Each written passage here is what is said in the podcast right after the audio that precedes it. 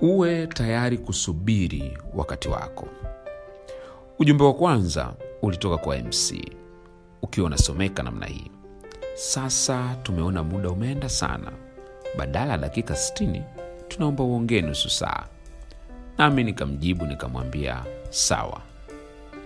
Baada ya dakika chache nikapewa kikaratasi kingine na chenyewe kilisomeka hivi: samahani, tunaomba ufupishe uzungumze kwa dakika kumi tu, manake wakuu wengine bado hawajaongea. Nami kwa upole kabisa nikajibu nikamwambia sawa, nitafanya hivyo.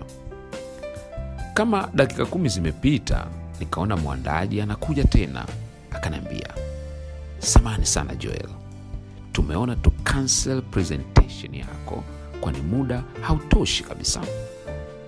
Aliposema hivyo, nikavuta pumzi nzito sana, nikamwambia sawa. Ukweli ni kwamba nilijiandaa kweli kweli kwa ajili ya hii siku.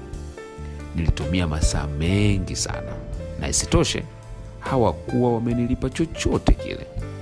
Nilijigharamia nauli na kila kitu. Ili niumiza sana, ila haikunikatisha tamaa.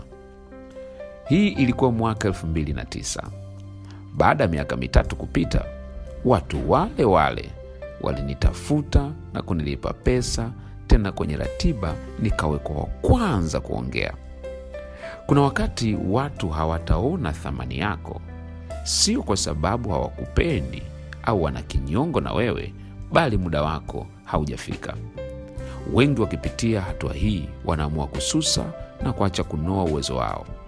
Usipokata tamaa, wale wasiokuthamini leo, kesho watakutafuta. Stay strong.